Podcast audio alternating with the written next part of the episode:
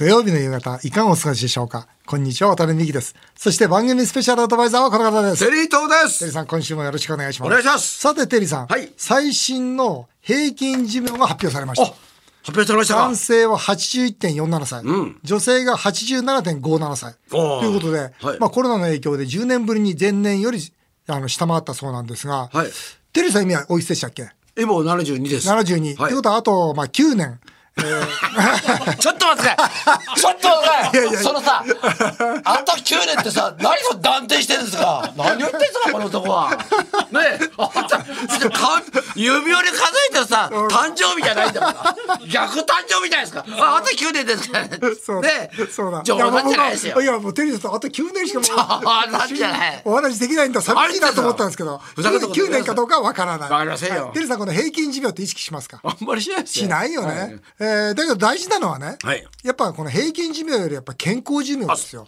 その通り。そうでしょ？その通りです。ね、元気で生きられる、これが何歳かが一番大事じゃないですか。はい。だからそのためにはですね、大事なのは体内年齢なんですよ。要するにちゃんとした年齢テリーさん72歳でしょ、はい。でも体内年齢が60歳だったら、まだあと平均年齢まで22年あるわけですよ、あと9年で死なないわけですよ。じ自分だけじゃないですか、それ言って。それ指さして俺に断定してんで。やった9年。そのさ、う嬉しそうな顔してさ、俺の9年って言わないでくださいよ。死神みたいに。わかりました。で、僕ね、だからこれ結構体内年齢ってすごい大事なんで、タニタの体重計で、谷田、あんま有名じゃないですか。タニタ有名ですよ。僕は毎朝ですよ、この体内年齢測ってるんですよ。今朝も測ってきました。ん僕の体内年齢は47歳。おすごいな。15歳。実際62ですから、62 15歳。うんだからね、テリーさん、これ僕ちょっと不満なんですよ。なんでかっていうと、60の時にこのタニタの体重計買ったんですね。その時の体内年齢が45。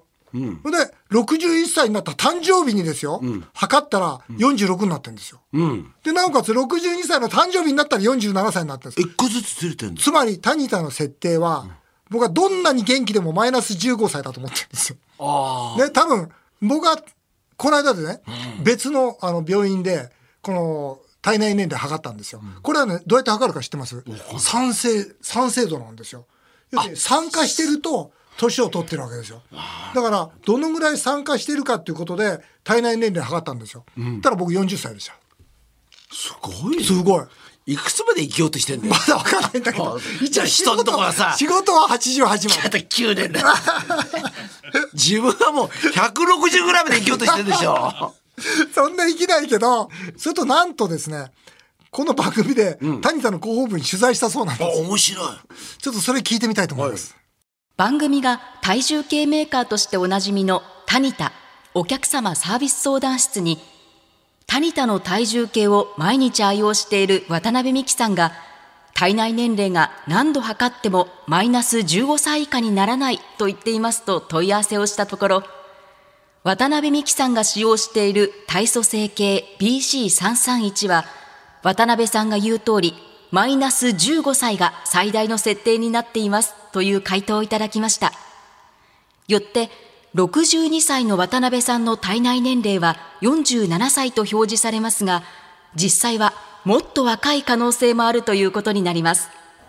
でしょ？だおかしいと思ったんだ僕これ。それで？今回 体内年齢を測るタインタの体重計スタジオに用意しました。おい！今日はねテリーさんがね、うん、72歳であと何年生きるかということで、えー、テリーさんとそして政府の強い栄養マンにもちょっと体内年齢測っていただこう。俺ちょっと嫌だな俺。何歳なの俺あと9年って言われたらどうしようよ 九年と言われないと思いますよ。もう島で72歳って言われるかもしれないけど。靴下は？靴下脱いでください。すみません。さあ、テリーさん、テリーさんの体内年齢は？何歳でしょうか？ちゃんとテリーさんの情報入れたんですね？入れたんですね？はい。ね、出るんですよ、こうやって。そう。五人一緒だ、うちと。出ました体内年齢五十九歳。だからテリーさんマイナス、十三、完璧じゃないですか。いいいいじゃないですか。おお、そテリーさんマイナス13だ。うわ、うなんか嬉しいな。で、ちょっとあの、あれですよ。性欲の強い営業マン。何歳でしたっけ？39歳 ?39 歳。性欲の強い営業マンは、体内年齢何歳かいきましょうか？でなんで、なんでこれ、なんで、ちょっと、リスナーの方わからないから言ってきますよ。誰だか分かんなかったなんか下着で、じゃあもうなんかして平出したからあいくつですか？はい、じゃあ、聖子の強い営業マンの体内年齢は、お36歳だ。3歳若いだけです。36歳。いくつ若いの？だから3歳若い。あうん、聖子の強い営業マンは36歳。テリーさんは59歳。だからテリーさんは、あと平均寿命までは22年あるわけですよ。あ22年だから22年、まだ生きれるの生きれる。おおと今僕72だから22年生きるってこと？そうそうそう、94まで。94うん、いいじゃないですか。94ですようん、いいじゃないですか。まあまあですかまあまあじゃないですか。僕は僕は100一応103歳だってのは一応目標なんで、なるほど。もう少し頑張りましょう。いきましょうね、でこのお二人のその性欲って何歳なんですかね？性欲ちょっと入りたいですよね性欲。性欲の強い営業マン、性欲は何歳ですか？すぐ 二十歳。二十歳でね二十歳でね性欲はこれいいじゃないですかあ、たち。テリーさん何歳ですか、性欲は。僕は38歳ぐらいで それ、それでも若いじゃないですか。二十歳っつったらね、ずーっと元気なんだ。はい。さて、CM だとは先週に引き続き、伝説のディーラー、藤巻大さんが登場です。ぜひお聞きください。ということで、先週に引き続きゲストは、X デー到来、資産はこう守れという本を出版された、元参議院議員で伝説のディーラー、藤巻大さんです。よろしくお願いいたします。よろしくお願いいたします。えー藤巻さんですね。先週からのお話とこの本をまとめますとちょっとまとめさせていただいたんで、はい。あのーうんいい悪い言ってください、はい。まず今後の見通しとしまして、まあ、日本は金利を上げられないと。まあいろんな事情の中で、はい。そうすると日米の金利差が開くんで、はい。円安が進むだろう、はい。まずこれはいいですか？正しいです。はい。そして、その時に日本は財政再建の意思があれば、また違った動きはあるんだけども、現在のところ、日本は財政再建の意思がなく、えー緩和は続けていくと、はいえーいうことで、日銀の財政ファイナンスがこう続くとなるとですね、次の段階としては、その国債を金利を抑え込むことが長く続かないんじゃないかと藤巻さんは思っている、そうですか？思ってます。そうですね、やっぱこれは限界があると、はい0.25で日銀がその国債を買い続けることには限界があるんだと、はい。そうすると、いつかこの限界に来たときには、金利を上げざるを得ない状況になる、はいこれよろしいですか？正しいです。そうすると、日銀というのはその段階で債務超過になってしまいますよね。はい。で、円の信任も薄れてしまいますよね。はいよろしいですね？はい。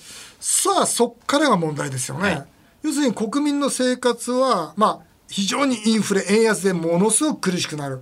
でも、景気は良くならない。なおかつ給与も増えない。はい。まあ、スタグフレーションとはい。いう形になるわけですが、はい。まあ、ここから X デーですよね。そうですね。はい。X デーがこうはい。始まっていくわけで。はい。はい。あのー今まで藤巻さんの本って、この X デーのさあ、その後ってあんまり踏み込んでいらっしゃらなかったんですけど、今回のこの本はそこにかなり踏み込んでらっしゃって、それこそこの後どうなるか、その X デーの後どうなるか、プラン A、プラン B、プラン C ぐらいのことが書かれてるわけですよ。はい。はいまず一つ、まあ、プラン A でいきたいんですが、はい。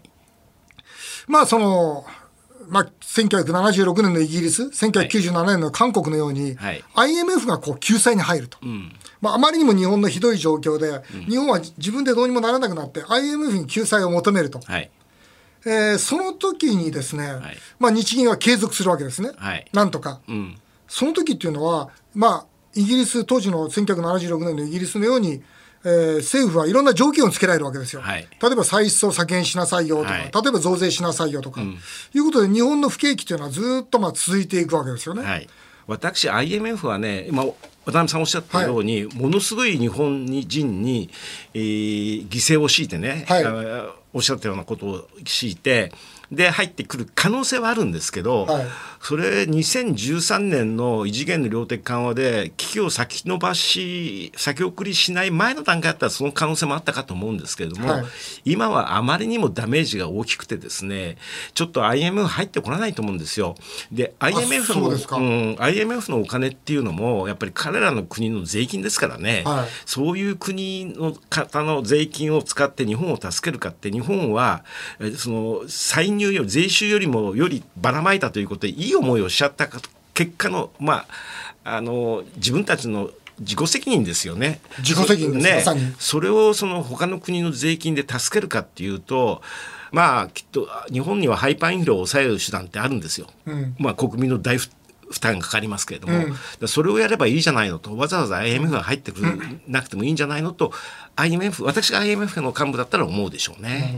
じゃあプラン B いきましょうか、い。プラン B はですねこれはもう日銀を残すんですが、預金封鎖。はい。まあ、これはあの第二次世界大戦の日本が行ったように預金封鎖をして新円を発行すると。新券発行すると。はいまあその時におそらくその前にはまあハイパーインフレになってますから、はい。もうこの円はもう紙くずのような状況になってるわけですが、このシナリオっていうのはないですか？それはかなりあると思います。ありますよね。うん、あの50%ぐらいの確率。ああ5割ありますか、うん。うん。唯一の問題はね、昭和21年って戦後なんですけど、やっぱり明治憲法下なんですよ。ん。で明治憲法下って確かにその私有財産権は認められてたんですけどやっぱりかなり強引なことできましたよね今の憲法に比べて、だから、それをやっちゃった後でね憲法違反訴訟が続出するんじゃないかなと思って結構面倒くさいかなと思うんで、まあ、そういう意味であのお50%と申し上げて、その次にきっとおっしゃるその案案の方が確率は高いかなというふうに思ってますけど、私有財産権があるんで、まあ、預金封鎖はしにくいということですね。そですね。でその前におそらく、はい。まあ、この本にも書いてあるんですが、はい。ハイパーインフレが先だよと。ハイパーインフレが先になって、そこからあーまあ預金封鎖なのか、もしくはプランスプラン C なのか分かんないんですが、なるんですが、ハイパーインフレになった時っていうのは、円、ドル円ってどうなるんですか？あもうそれはあの天文学的数字になっちゃう。になるんですよ。だからこそハイパーインフレなんですけどもね、まあそういうことですそねの時その国内で、まあ、リスナーの方も気になると思うんですが、国内で持ってるドル資産っていうのは守られてるんですよね？えっ、とに銀行が潰れてない限りは。あのハイパーインフレの時には、はい。ドルはあの価値がこうあの天文学的数字になりますからあります上がりますよね、ただその時に、えー預金封鎖新券発行があればですね、えーまあ、特に預金封鎖の対象はドルも対象に入っちゃう可能性はありますね。そうすると国内でドル持っているよりも海外でドル持ってた方がいいということですか？そうそのシナリオであればね。そのシナリオであれば、はい。うん。その時の土地とか株というのはどうなるんですか？それはやっぱり円の資産では一度ガクッと落ちますけどね。持ってればまたあの新しい評価でもやっぱり、えー価値は価値ですからそうですよね。んそれはまたいずれは戻ると思います。ただ株の場合にはその時点で潰れちゃう会社もありますからそういう時はもう潰れたらゼロはゼロですからね上がりませんから。であのその前に言うとね、はいあのハイパーインフレっていうのはあまさにあの大増税と同じわけですよ。はいあ要するにあのお金を持ってる人からお金を借りる人で実質的な資金の移動ですから、借金してる人が得そうそうそう、はい。だから今最大の日本借金王って日本政府ですから、はい。ハイパーインフレを起こさないことには財政再建にならないわけですよ、はい。だから国民の財産たくさん今外貨資産とかいろいろ持ってますけどそれをハイパーインフレにして国が持ってっちゃう、まあ、究極の財政再建なわけです。よ、それをやった後じゃないと、ハイパーインフレ対策ってやらないわけですよ国は。やっぱり今財政が破綻してますから、まずは国の財政を立て直す。立て直す、それからそのその手法であったハイパーインフレを抑えるという順番を踏むと思うんですよね、だから先ほどさっきあの渡辺さんがおっしゃったまずはハイパーインフレですねって、そういう理由なんですよね。なるほどね。でその理由そのハイパーインフレを抑える第二段階として、まあ、一つは今おっしゃったその預金封鎖新券発行があるという話になるわけですよね。なるほどね、はい。あともう一つプラン C ここで、はい。あの藤森さん本に書かれてるんですが、はまあ、日銀じゃあ潰しましょうと、はい。ハイパーインフレの後に、はい。そして新中央銀行で、はい。まあ、新福沢諭吉はい。に登場していただきましょうということなんですが、はい。これは一番ストーリーとしては強いですか？私はそれがまあ時の政府がどう考えるんでしょうけども、はい。私が政府の役人だったらばそれをやりますよね。第二次世界大戦以降ドイツでその選択をしたわけです。ドイツもやっぱり日本と同じようにハイパーインフレが起きたわけでその時に、えー日本の場合は預金封鎖と新券発行をやったし、ドイツは当時のライヒスバンクという中国銀行を潰して、だからそういう全く過去あった例ドイツが使った仕組みをですね、えー日本も使ってハイパーインフレを抑えるんじゃないかなと私は思ってます。まあ、まさに国民の資産と国の借金がこうバーターになるわけですがそうですね。多くの日本の高齢者の方は、はい。まあ、その円を信用していて、はいはい。で円をもしくはタンス預金とか、はい。はい。もしくは銀行に預けていると、はい。円だけをですね、はい。はい。これ円がこれハイパーインフレになってしまってその方々の生活ってどうなるんですか？いやそれは地獄ですよね。ですよね。買う買うものも全部できなくなりますよね。政府が助けてくれるかってその政府は自分がこう生き延びることでまずね いっぱいなんですから助期待できないです。政府出すほかないですよね、うん。自分で守るしかないですからね。やっぱりドルをね買っといていただきたいなと思います、保険だと思いますけど、ね、ドル以外何かありますか？まああのまあ、それなりに分散投資も必要なんで金でもよろ少しもういいかと思うし、はい。まあ、きでも基本だからまあ暗号資産もね私はもう少しははい。あの、まあ、あれ避難通貨になると思うんで、はいえーまあ、ほんのちょっとねボラティリティっていうかあの変動率が高すぎるんであんまりこうたくさん持つのもちょっと精神的に良くないんですけど、お持っとくというのもいいですしね、ドルさえ持ってりゃ借金してあの太し買うのも、まあ、ちょっとリスキーではあるんですけど悪くもないとは思いますけど、まあ基本はドルですドルドルのそれから短い期間がいいと思うんですね。これは長期金利が例えばボルカンサタデーナイトスペシャルみたいな長期金利が暴騰することがあると、はい。長期債って値段がボコンと落ちるんですよ。はい。短期債はちょっと落っこちても短長期債はガスガサッとあ米あのドル建てでの値段が落っこっちゃいますから、ドルが2倍になってもそのドル建ての価格が2分の1になったらチャラですからね、はいもったいないんで、はい。そのど長期の債券はちょっと避けといた方がいいのかなと思いますけどね。あと身近なとこですとやっぱ住宅ローンが跳ね上がりますよね。だからこれ固定にしといた方がいいですね。固定した方もうこれ今固定の方が高いですけど、高い分はさっき言った保険料と保険ですよね。そうです保険料なんですよ。そうですよね、まあ、皆さん住宅ローンは皆さん借りてる方が多いんで住宅ローンは無理してでも固定にしといた方がいいなと。あの変動からね固定に変えるっていうのはね、ほぼ事務手数料程度しかで済むんですよ、固定になってて金利が下がってる時に変動に変えるとものすごいペナルティー払わせる、あの払わせる仕組みの銀行多いですけどまあ、理論的にはそうなんですけど、うん。えー逆変動から固定はそんなにかかるわけないんで、うん。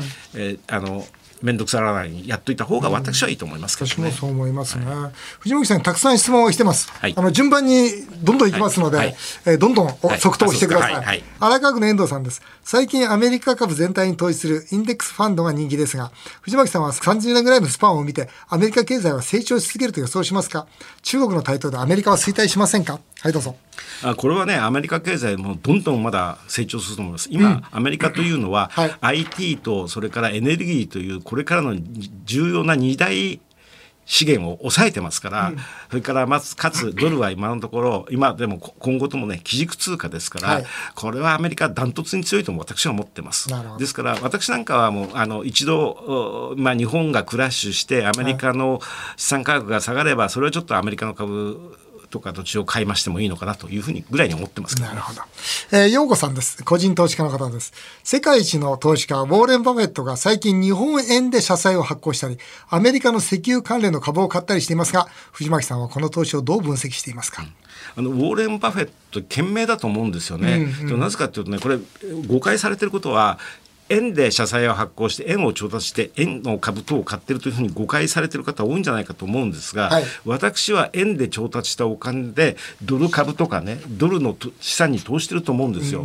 ということはね円で借金するってことはものすごく金利低いし、きっと円が暴落しますから、あの将来ものに得しますよね。そうものすごくね低いものすごいね円って調達通貨もいいところでね、ほんのちょっとのドルでねその円を返せるわけですからね、これはね、円を借りるとして最高の手段だと、そういう面ではウォーレン・バフェットは頭いいと思うし、多くの人がそういう行動をしてこれも円金利の,、あの引き上げ要因になっちゃいますよね、押し上げ要因になっちゃいかなりますよね先を見越してるなとは思いますけどね。はいえー金子さんです、えー私も黒田日銀総裁の政策では円安になると思い、ドルの MMF を持ってます。いいじゃないですか。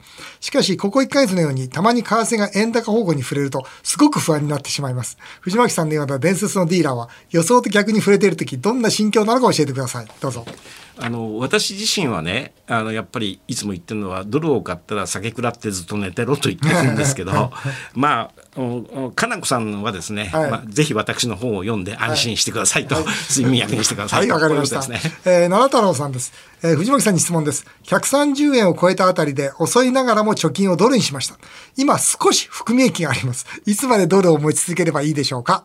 あのいつまでも持ってた方がいいと私もそれは保険ですからね。持ってた方がいいと思うし、あとちょっと一つ気になるのはね、預金してるとおっしゃるんですがこれはい税金違うんですよね、はい。預金っていうのは総合課税になるし、はい。ドルの MMF ほとんど同じなんですけどこれ20%の源泉分離で、はい、いくら儲かっても20%で済むんですよ。はい、で私はあの低所得者層だから相互課税がいいとおっしゃるかもしれないけれども、うん、もしドル円が天文学的数字になれば1ドル買ってても、うん、例えば1ドル1億円になれば全員が55%の最高税率ですから、うん、だからそういうことまで考えるとドルの MMF の方がいいんじゃないかなと私は思ってますけどね。ね。はい最後です、はい、えー、田島さんです、はい、2014年の国会議員の資産公開を見ると1位が渡辺美樹さん17億で 2位が藤巻武さん6億でした。我々1位2位ですね。すね、えー、他の評論家と違い実際に財を成してきたお二人が黒田総裁を批判しているので真実味がより湧きます。お二人に確信をついた質問です。何年以内にハイパーインフレや日銀破綻が起こるか最新の見通しを教えてくださいジムさんどうですか？あと何年持ちますかね？私何年持つそんなスパンじゃないと思ってますけど、ね、数ヶ月ですか？今まではね地雷のそばをこう近づいてたんですけどもう今はもう地雷の上に乗ってますしそれから私なんかその前あの前兆前あの前兆は何かってよく聞かれたんで前兆はこういうことであるこういうことであるこういうことであるって前の本書いてたんですけどそれみんなそういう仕になっちゃって前兆は、ね、前兆は もうすでにいいもう起きちゃってますから、うん、俺はもうかなり短い。かなり短い。短期間に起こっちゃうんじゃないかと思ってます。僕はね2年ぐらいかなと思ってるんだよなもう一段この150円ぐらいが来て、うん、でその次に200円ぐらいが来てクラッシュかなぐらいのねそんなイメージかな、うん、あの感覚的によこれ、はいはいうん、ただねあの日銀があの債務超過になったら一発でいきますから一晩で。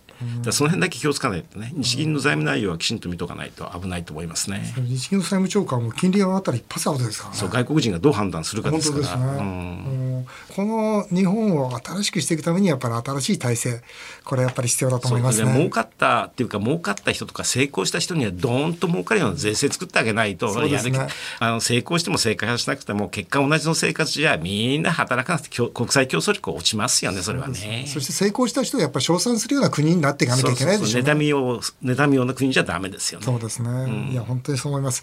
いやここからですね本当に日本はさまざまな困難を乗り越えていくわけですが、またこれからもいろいろと教えていただきたいと思います。はいはい、先週、今週2週にわたって藤巻武さんにお話をお伺いしました。